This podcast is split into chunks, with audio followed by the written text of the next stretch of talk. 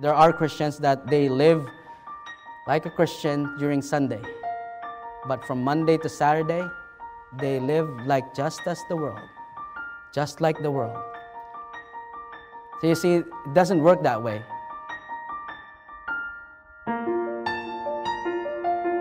Please turn with me to Judges chapter thirteen. We're going to be looking into one of the judge in the book of Judges, and his name is Samson, and we will uh, learn from his life uh, things that uh, we can apply in in our time today, and especially in our lives.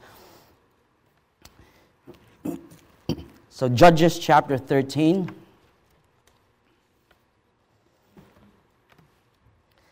So you can read uh, uh, along with me, and uh, or uh, you can, as I read, it's just only one verse, and then uh, we will go through the four chapters uh, tonight. But uh, in verse one, the word of the Lord says, "And the children of Israel did evil in the sight of the Lord, and the Lord delivered them into the hand of the Philistines forty years." Now, the life of Samson is recorded in, as what I've said, in chapters thirteen to sixteen. And out of all the judges that you will learn from this book, personally, I think Samson is the worst.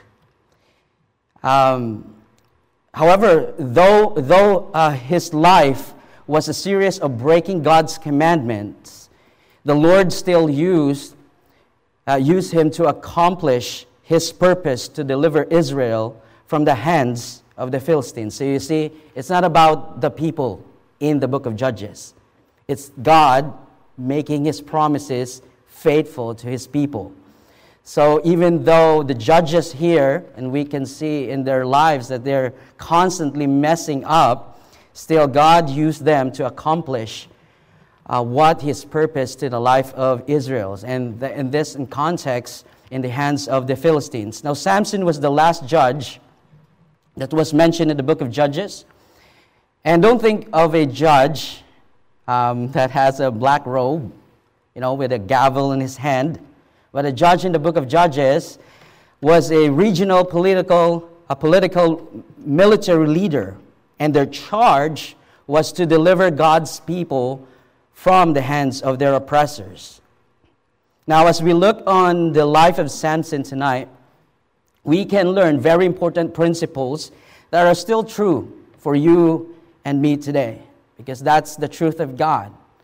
It transcends to, our, to all the times of this world. His word will stay forever. But uh, we go if we before we go in to this passage, let us pray first. Dear Heavenly Father, we thank you for the privilege that we have, and even the, the Bible that we have in, in our time. And I know that there are lots of uh, people that don't have this pr- privilege as we have today. But Lord, we, we ask that you would speak into our hearts as we deal with the life of Samson. I pray, Father, that you would speak into our hearts, that you would move our hearts to do something. And that you would help us, Lord, to get out from this place, change, or wanting to be changed, for at least. And Father, we ask everything that you will be with us and bless our service tonight. In Christ's name, amen. Now, in the book of Judges, there are twelve judges that God used to accomplish his plan. So there's eleven men and one woman. For about three hundred fifty years, these judges led the children of Israel, which in this period we see several cycles of disobedience of God's people. Now, if you look into the screen, um, you have their uh, cycle. So it's it's numbered there one to one to five. So if you can see their first sin, the people of Israel would rebel against God, and basically what they've been doing is uh, the the uh, The um, top of their disobedience is about sin. Uh, it's about um, pagan worship, and they begin uh, they begin to worship some uh, the same pagan gods of the nations around them, and so and and they would uh, number two servitude, and they would suffer the painful uh, painful consequence of that, because God will deliver them from the oppressors. And then afterwards, they would cry out to the Lord. So they would begin to cry out to the Lord for help. And so we can see a supplication there. And of course, because God is faithful to what he had promised to his people, he would respond by sending a judge and uh, who would deliver them after that. But after that, the uh, miraculous de- deliverance, the, uh, the people will return to God. And so there's salvation. And when the people return to God, there's, of course, silence. But when the judge died, they would rebel again, and the cycle would start all over again. So that's what you can see every single time when there's a judge that will be intro- uh, that would introduce in the book of Judges. Now, for Samson, the pagan enemy in in um, in Samson's day were the Philistines, and this particular group of people had tried to invade uh, Egypt, and after being uh, you know, they invade Egypt after being forced out from their homeland in Greece. And they were defeated by the Egyptians, of course. So they moved up southward towards the coastal plain of Israel. And uh, even until this day, they were, they're, they're there. Uh, but instead, um, but you see, when they move up to the coastal plain of Israel, Uh, they, instead of using military force to win over Israel, they used a powerful weapon known as assimilation. Now, if you don't know what assimilation means, well, it's basically a, the process of becoming a part or making someone become part of a group, country, society. Now, to, uh, and that's uh, for because of the Cambridge di- Dictionary. Well, how is assimilation works in, in the time of Samson, and not just I think in the time of Samson, but in the time of the during the Judges. Now, the Philistines has the ability to smelt iron, and that's what they do. So, if an Israelite farmer wanted a new modern axe or a plow, because most of them are farmers, if not shepherds, he had to go to the Philistines' blacksmith. So that's what they would they would do. And their business was more than welcome. And they liked the Israelites to intermingle with them. And furthermore, they wanted the Israelites to learn to depend on them. So, for example, also, if a young Israelite man wanted a wife, the Philistines were happy to provide one. So it was an intentional merging of cultures, if you will, to which the Israelites lose their unique identity as God's people. The reason why that God placed them in the Holy Land or Promised Land is to become different, to become unique compared to the other nations around them. But the thing is, because of this assimilation thing, the people of Israelites, the people of Israel lose their unique identity as God's people. Just like parasites slowly eats its host, the assimilation, the assimilation of the Philistines worked. And Israelites became like the Philistines. And let me show you this point. In, and of course, in Judges chapter thirteen, verse one. And if you read with me, you can help me read uh, this uh, verse one. And because I want you to show, show something, um, uh, to show something here, and just even just in verse one, we can right off the bat see what's going on here.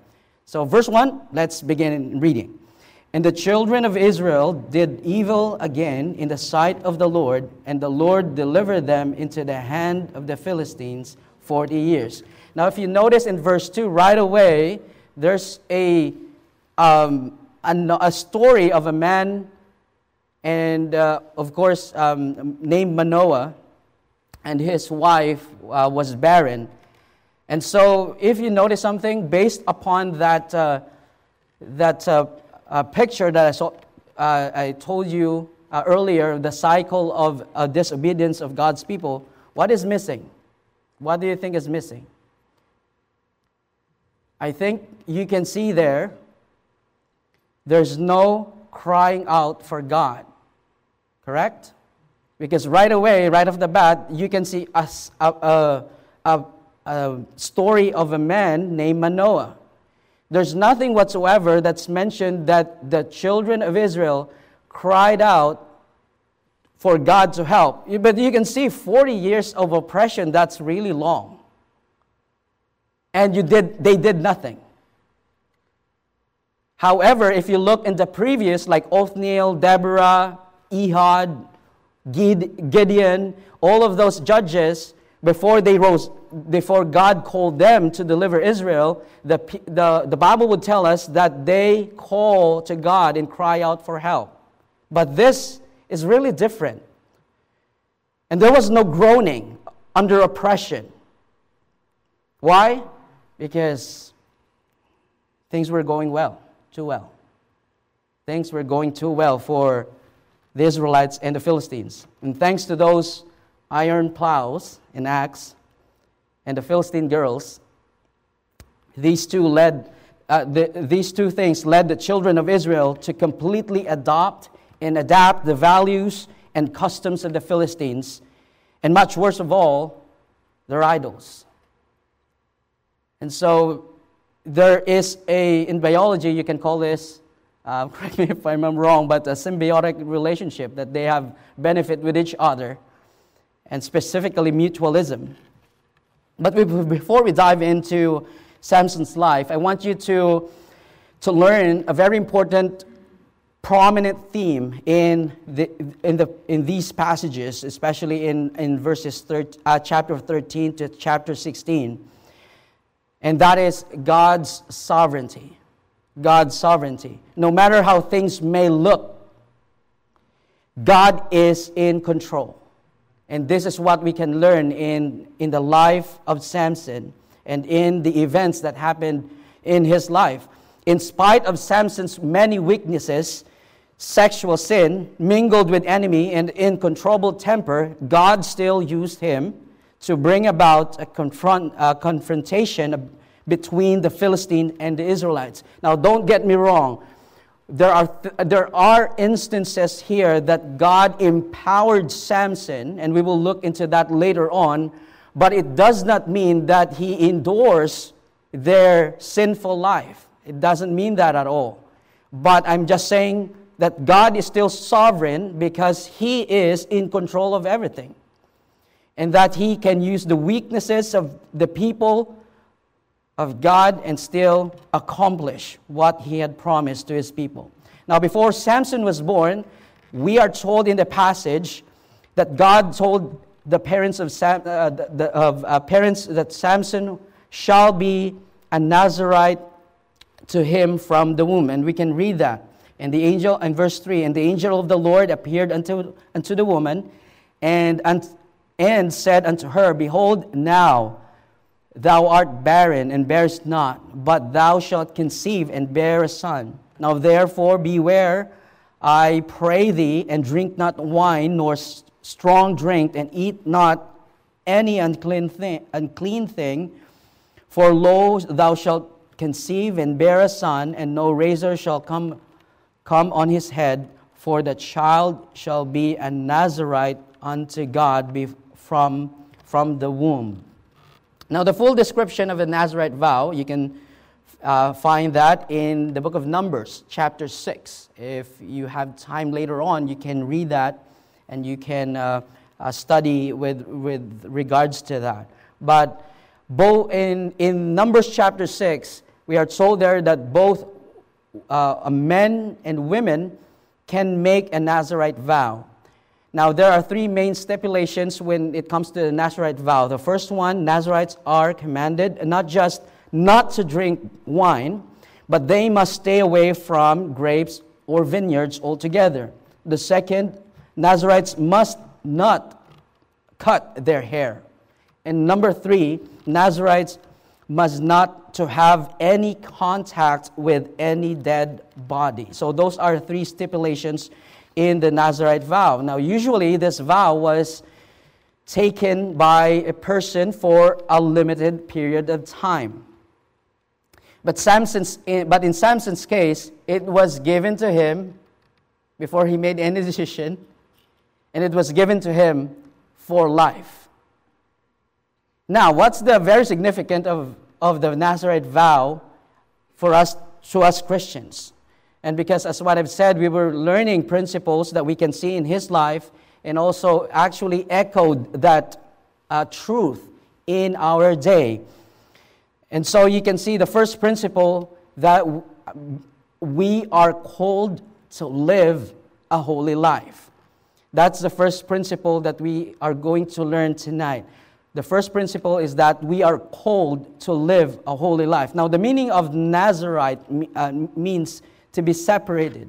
And you can see that in, in even in the, the verse. Is here, uh, verse five, for the child shall be a Nazarite unto God from the womb. And Nazarite has almost same meaning with the word holy, which means sanctified. So like Samson, we are called to be separated from the world's way of life. Now, we are not called to mimic the world's life as what the Israelites did with the Philistines. But we, as Christians, We are, we are to mimic what God's will in our lives. And that's why we are different, correct? When we are in this world, we are different. We are not like the world. So as Christians, we have a higher calling than the pursuit of happiness here in this world. And it is the pursuit of holiness. Now, if you, if you have your Bibles in Ephesians chapter one, let's go there. You can uh, make uh, probably a bookmark, the Judges, the book of Judges, and uh, let's go to Ephesians chapter one, verse four. And this is very, very clear here in this passage. So Ephesians chapter one, verse four, the Word of God says, according as He hath chosen us in Him before the foundation of the world, that we should be holy and without blame before Him in love. At the same time, in First Peter chapter one, verse fifteen to sixteen, but as He which hath called you is holy, so be ye holy in all manner of conversation, meaning our way of life, manner of life, because it is written, be ye holy, for I am holy. So you see, God expects every Christian to live a holy life. He made and save us for Him. So we are not just Christians during church services. And let me remind, um, probably you forgot, but we are not just Christians during church services. We are not just Christians when we are surrounded with church people. We are not just Christians when things going well and very convenient in our lives. Because that's not Christi- uh, Christianity. That is the mindset of the world. That is the mindset of the world. Now, going back to Samson, his life supposed to be separated unto the Lord, because that's what he was called to do. However, we see worldliness in his life as well. And that's why I said, think of all the judges, he's, he's really the worst of all the judges that God has called. But anyway, like the Israelites around him, Samson became like the pagan world of his today. Now, the first and foremost that we can see, um, this is can be argued, but his name was was uh, he he was named after the god of the Philistines. Now we know we understand already that the main god, the chief god of the Philistines, if you read the Bible, is Dagon. He is like a fish Uh, God, and um, but um, uh, one of the gods of the Philistines as well is sun. Samson's name was derived from a Hebrew word means sun. So Shemshon, Shemshon, but it's in the root word Shemesh, which means sun or sunlight. And his that's uh, the sun was considered one of the gods of the Philistines, along with Dagon, Baal, and Ashtoreth.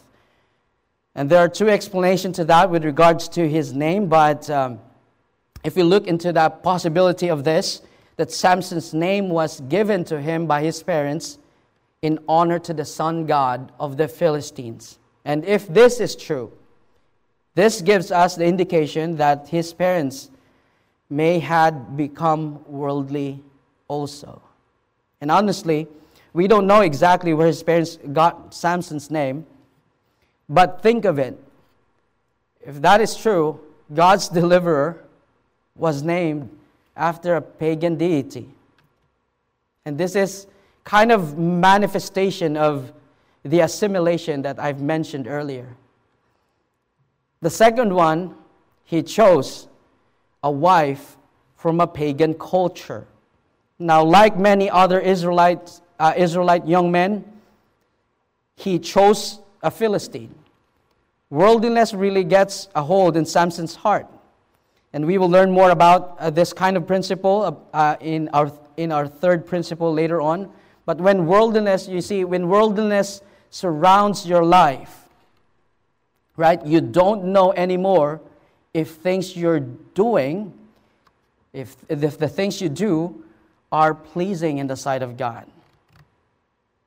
You can't detect it anymore. And why? Because you are more focused on what the things that, of what are the things good in your sight, or what makes you happy in your own sight. And worldliness crept in into crept into your life. And sadly, a lot of churches as well became worldly. They are willing to lower the biblical standards just as to win the attendance of the people. When you use worldly methods, when you use more worldly methods, what kind of people you think you will get? Guess what? Worldly people, of course. Worldly people. And I think this is a very powerful strategy. And if you look also, spiritually speaking, this is a very powerful strategy of Satan himself.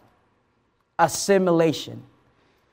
Now, Satan doesn't care if you said that you're a Christian. He doesn't care because he knows it, right? If you know that you're a Christian, Satan himself knows well. As long as you don't live what you've said, he's happy about it. And that's why what he will do, if you notice, he would put some worldliness, a little worldliness into your life there. And then afterwards, he would... He would also, again, put worldliness a little bit there and there in your life. And you see, and eventually you will see your life as like of the world itself. Your standards, okay, the way you dress, the way you think, it's become like the world. It's the same as what the Philistines did in the in the lives of the Israelites. Assimilation. And you see the point here? That's the powerful tool of Satan. But remember, we are in the world, yes. But the Bible says that we are not to be like the world. Our relationship in Christ, especially what He did for us, should motivate us to live a different life. So much so that we stay, uh, stand out. And Philippians chapter two, verse fifteen says that ye may be blameless, harmless, the sons of God without rebuke in the midst of a crooked and perverse na- nation, among whom ye shine as lights in the world. So that's what we supposed to live, to be a light. Now looking back, now let's go back to the judge to the book of Judges in chapter um, chapter thirteen, verse five, and we can see the second principle here. So our first principle, we are called to live a holy life. And the second principle is that we exist to serve Him. Now look with me in the last portion of verse five. Because uh, here you can see that, for the child shall be a Nazarite unto God from the womb, and he shall begin to deliver Israel out of the hand of the Philistines. Now this was God's charge to Samson. And this was his main ministry, if you will, that God had prepared for him to do in advance. If you look in his, uh, in his life, Samson's, Samson was kind of a wedge, kind of a wedge to counteract the assimilation and what's, what's happening in between Israel and the Philistines. And you will notice that there are several times that the Spirit of the Lord came mightily upon Samson, and he can do extraordinary things, what a normal person can't do. Now look with me in chapter thirteen, verse twenty-five. thirteen, verse twenty-five, and the Spirit of the Lord began to move him at times in the camp of Dan between Zora and Ishtel. Uh, look with me in also in chapter fourteen, verse six. And the Spirit of the Lord came mightily upon him, and he rent him as he would have rent a kid, and he had nothing in his hand, but he told not his father or his mother what he had done. Now this is about the lion, and he just ripped the lion into two. I don't know about you, but uh, that's pretty strong man here. Uh, chapter fourteen, verse nine, uh, fourteen, verse nineteen. And the Spirit of the Lord came upon him, and he went down to Ashkelon and slew thirty men of them, and took their spoil and gave ch- change of garments unto them which expounded the riddle. And his anger was kindled, and he went up to his father's house. And again in chapter fifteen, verses fourteen to fifteen, chapter fifteen, verses fourteen to fifteen. And when he came unto Lehi, the Philistines shouted against him, and the Spirit of the Lord came mightily upon him, and the cords that were upon his arms became as flax that was burned with fire, and his bands loosed uh, from of his hands. And he found a new jawbone of an ass, and put forth his hand, and took it, and slew a thousand men therewith. Now, Samson's actions, if you look into his life, led a blood, uh, a blood feud that caused more and more conflict. And finally, the division between the two nations was desperately needed. So that was his call, to make a we- uh, to be a wedge, to separate that culture and uh, way of li- uh, the way of life of between the Israelites and the Philistines. And I believe that Samson could have been used by God more in a miraculous way of, uh, li- uh, way of life, just what he did to the Philistines. However, however, because of his sinful actions and irreverence to God, he loses the great opportunity to serve God. And if you go into Philippians chapter one, we, we don't have a time, but uh, let me read to you Ephesians chapter one, verse six. The Bible says, being confident on this very thing, that he which hath begun a good work in you will perform it until the day of Jesus Christ. When you got saved, God started a good work in you. Every single one of us here, if we are saved, God started a good work in us since the very first day when we were born. And, and, and in fact, even before you got saved, God is moving people, events in your life so that you will respond to the gospel.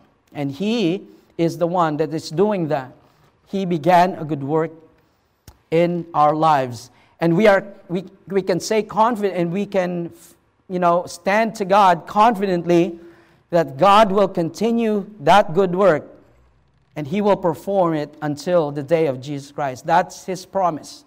That's his promise. And since God started a good work in us, he expects us to serve him. Right? I mean, that's the right thing to do.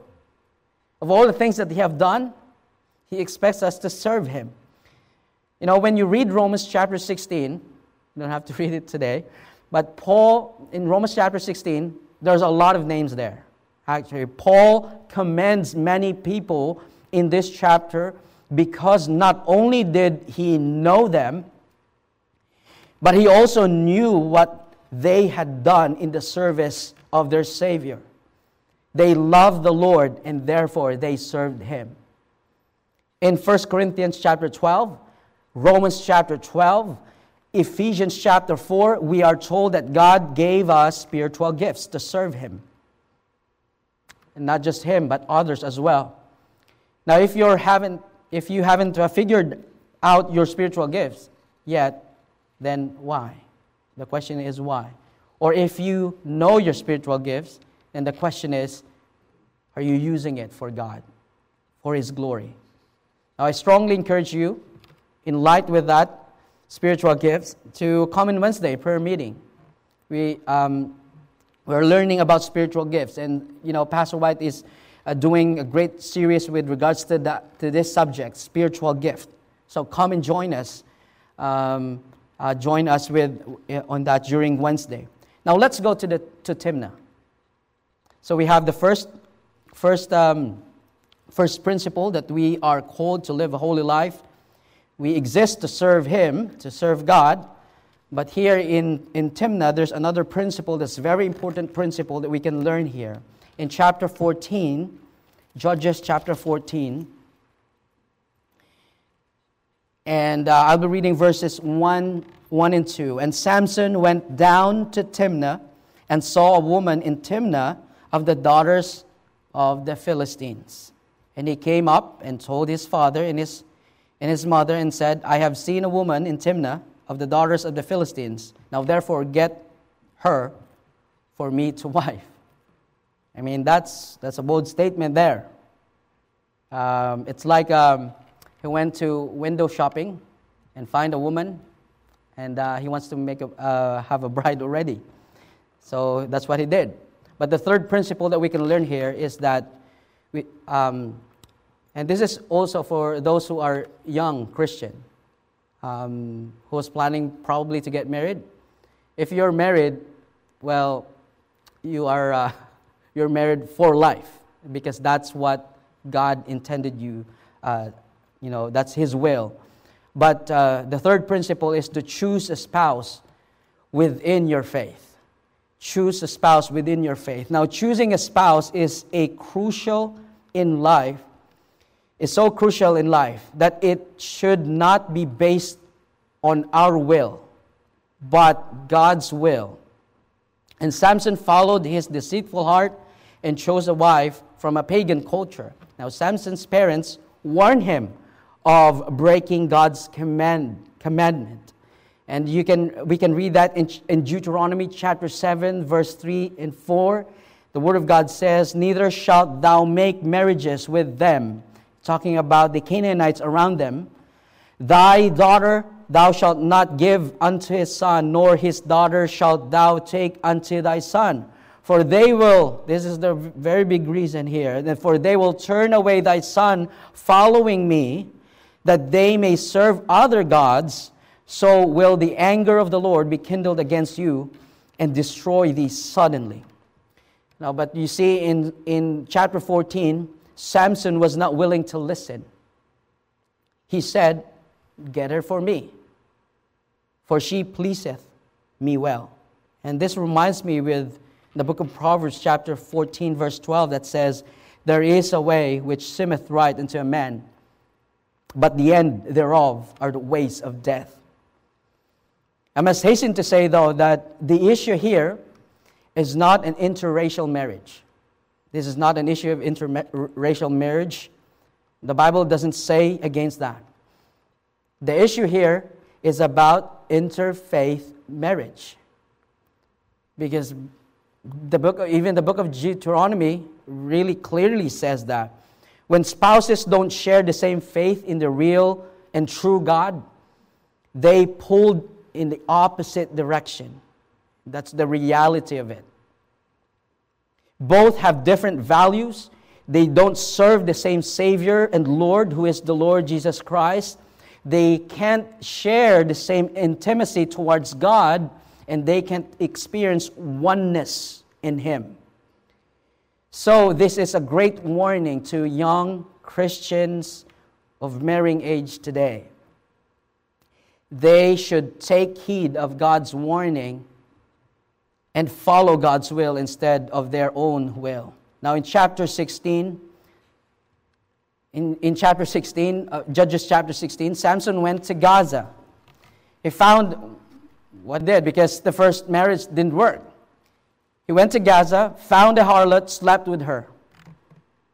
Not satisfied with a harlot, Samson again loved a woman in the valley of Sorek, mentioned in, mentioned in uh, verse four, whose name was Delilah. And there, here we can we know his uh, their story very well. And after constant nagging of Delilah, Samson gave in and told her the secret of his impossible strength. Now, of course, his hair is not the source, the real source of his strength. His strength lies in the Lord. For his hair, along with the other conditions of his Nazarite vow, are only the outward manifestations of his faithfulness and obedience to the covenant that he made between him and God. As long as he lived the Nazarite vow, he he he has that uh, testimony that he lived a faithful life and he obeyed the word of God. Breaking all those conditions signifies how deep his relationship to God went down. If you look into his life, he broke all of those. It doesn't care if we break those. He, here we have a great example that marrying a man or a woman who is outside your faith will bring so, will bring so much pain and trouble. Now I heard excuses and something, well, how about this couple and that couple? They worked it out. I mean, just ask them how pain and trouble they've been through. If they have different um, uh, faith. And we should not trust our unstable emotions. In, uh, we should not trust our unstable emotion. Instead, we should follow the instructions of God in the Bible. There's a reason why God, I always, I always say this to the college career, that um, there's a reason why God placed our brains here over our hearts. Because God, I think, God doesn't want us to be led by our hearts. Because the Bible says that the heart is deceitful above all things and desperately wicked. Or rather, we should be transformed by the renewing of our mind, that we may know what is that good and acceptable and perfect will of God in our lives. Now for our fourth and last principle tonight. Fourth principle, use your strength for God's work. Use your strength for God's work. Now, Samson's, uh, Samson, considered to be the strongest man in the Bible and ever lived here on earth. Well, who can match his strength? I mean, he can tear the lions in half with his bare hands, single-handedly kill a thousand people with the use of a jawbone of an ass, carry the two gate posts on his shoulder, and bring down the massive pagan temple. I mean, this guy is super strong. But I also know a strong man also who lived around the late nineteenth century and uh, early twentieth century. His name is Louis Cyr. I'm, I'm not sure if you know him, but Louis Cyr was born in Quebec, Canada. And according to the former International Federation of Bodybuilding and Fitness, Chairman Ben Weider, Cyr was one of the strongest men, uh, man ever. Now, his reputation as a strong man includes lifting a platform in, on his back holding nine, uh, eighteen men for a total of four thousand three hundred thirty-six pounds, and that is one thousand nine hundred sixty-seven kilograms. It's almost two tons. On his back, a platform. On the top of the platform, there's eighteen men. Another one, lifting five hundred thirty-four pounds, and uh, that is two hundred forty-two kilograms, weight on one finger. Another one, pushing, pushing a freight car up Uh, on an incline. I, I know about you, if freight car is very heavy, but f- he he actually pushed the car in an incline. At nineteen years old, he lifted a rock from the ground to his shoulder, officially weighted at five hundred fourteen pounds or two hundred thirty-three kilograms. And lastly, he bent press, not bench press, but bent press, press for a total of two hundred seventy-three pounds or one hundred twenty-four kilograms. You don't, if you don't know bent press, um, I'm not really good at that. Pastor Ivan will help you with that. Yeah, just ask him what's bent press. Uh, so, but however, this guy, if you can see his accomplishments, man, this guy is also strong. But he died at the age of forty-nine due to the excessive eating and inactivity. I'm not sure if he was saved or not, but those, but you see, strong men do exist. Strong men do exist. But many of them use their strength for their own benefits. Samson, I believe, is far stronger than Cyr. But sadly, he did not use his strength properly. We must also remember that his strength came from God, and without God, he is as strong as um, he is as strong as many ordinary men. I even believe that Samson was not big and bulky. I even believe that because, you know, not just like Louis Cyr. If you look Louis Cyr's picture, he's really big. But for Samson, I think he's is like an ordinary guy. And that's why people were amazed with his ability and strength. But of course, because of the Spirit of God's of God, um, uh, he had that power, and, and God empowered him, and many were amazed of his strength. And I believe Samson repented and acknowledged, and acknowledged that he did what he did was not pleasing in the sight of God. Sadly, his blindness led him to see the foolish and rebellious life he had lived. I believe Samson was saved, and um, I know I read I read um, several books that they said um, Samson was, is unsaved, but I don't think so, because Paul counted him as one of the heroes of faith in the book of Hebrews chapter eleven. And he did it by faith. He was the servant of the Lord. Now, in conclusion, tonight we have learned four principles out from the life of Samson. First, we are called to live a holy life. Christianity is not a feel-good and a part-time life. You know, sometimes um, there are Christians that they live like a Christian during Sunday. But from Monday to Saturday, they live like just as the world, just like the world. So you see, it doesn't work that way. Being a Christian is a full-time, in a lifetime, and even far greater in eternity. We do and serve and live for, for the Lord Jesus Christ. And the second one, we exist to serve God. He did not save us for no reason. So the question is, do you serve Him? If not, why? And when?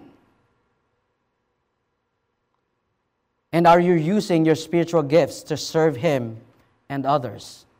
The third one, choose a spouse within your faith. Young men and women, you have, the ve- you have to be very careful when it comes to choosing your spouse. And I believe... And I believe God will show it to you who is His will for your life. I totally believe that. And the fourth one, use your strength for God's work. No matter who you are and what age group you belong or what status of life may be, you may be, you have strengths that God gave to you so that you can use it for Him. Plus, God gave us spiritual gifts, and that's why we can we cannot like really say, you know, I can't be used by God. Never commit the same mistake of thinking that you you are useless and cannot con- uh, contribute something for the work of the Lord. That's a lie of Satan, and he wants you to believe it. So don't wait f- for so long because this is the only time, if you really think of it, this is the only time that we have to serve God. This is our opportunity. This is it. Like, let's say if you live seventy, eighty, ninety years, like, this is our opportunity to serve Him. But of course, we can serve we can serve God also for throughout eternity. And then, and probably a lot of some carnal Christians would say, yeah, I'll just serve God in eternity. Well, here, God gave us the opportunity to serve Him. And we have only one life. And only what's done for Christ will last. Thank you for watching the message today.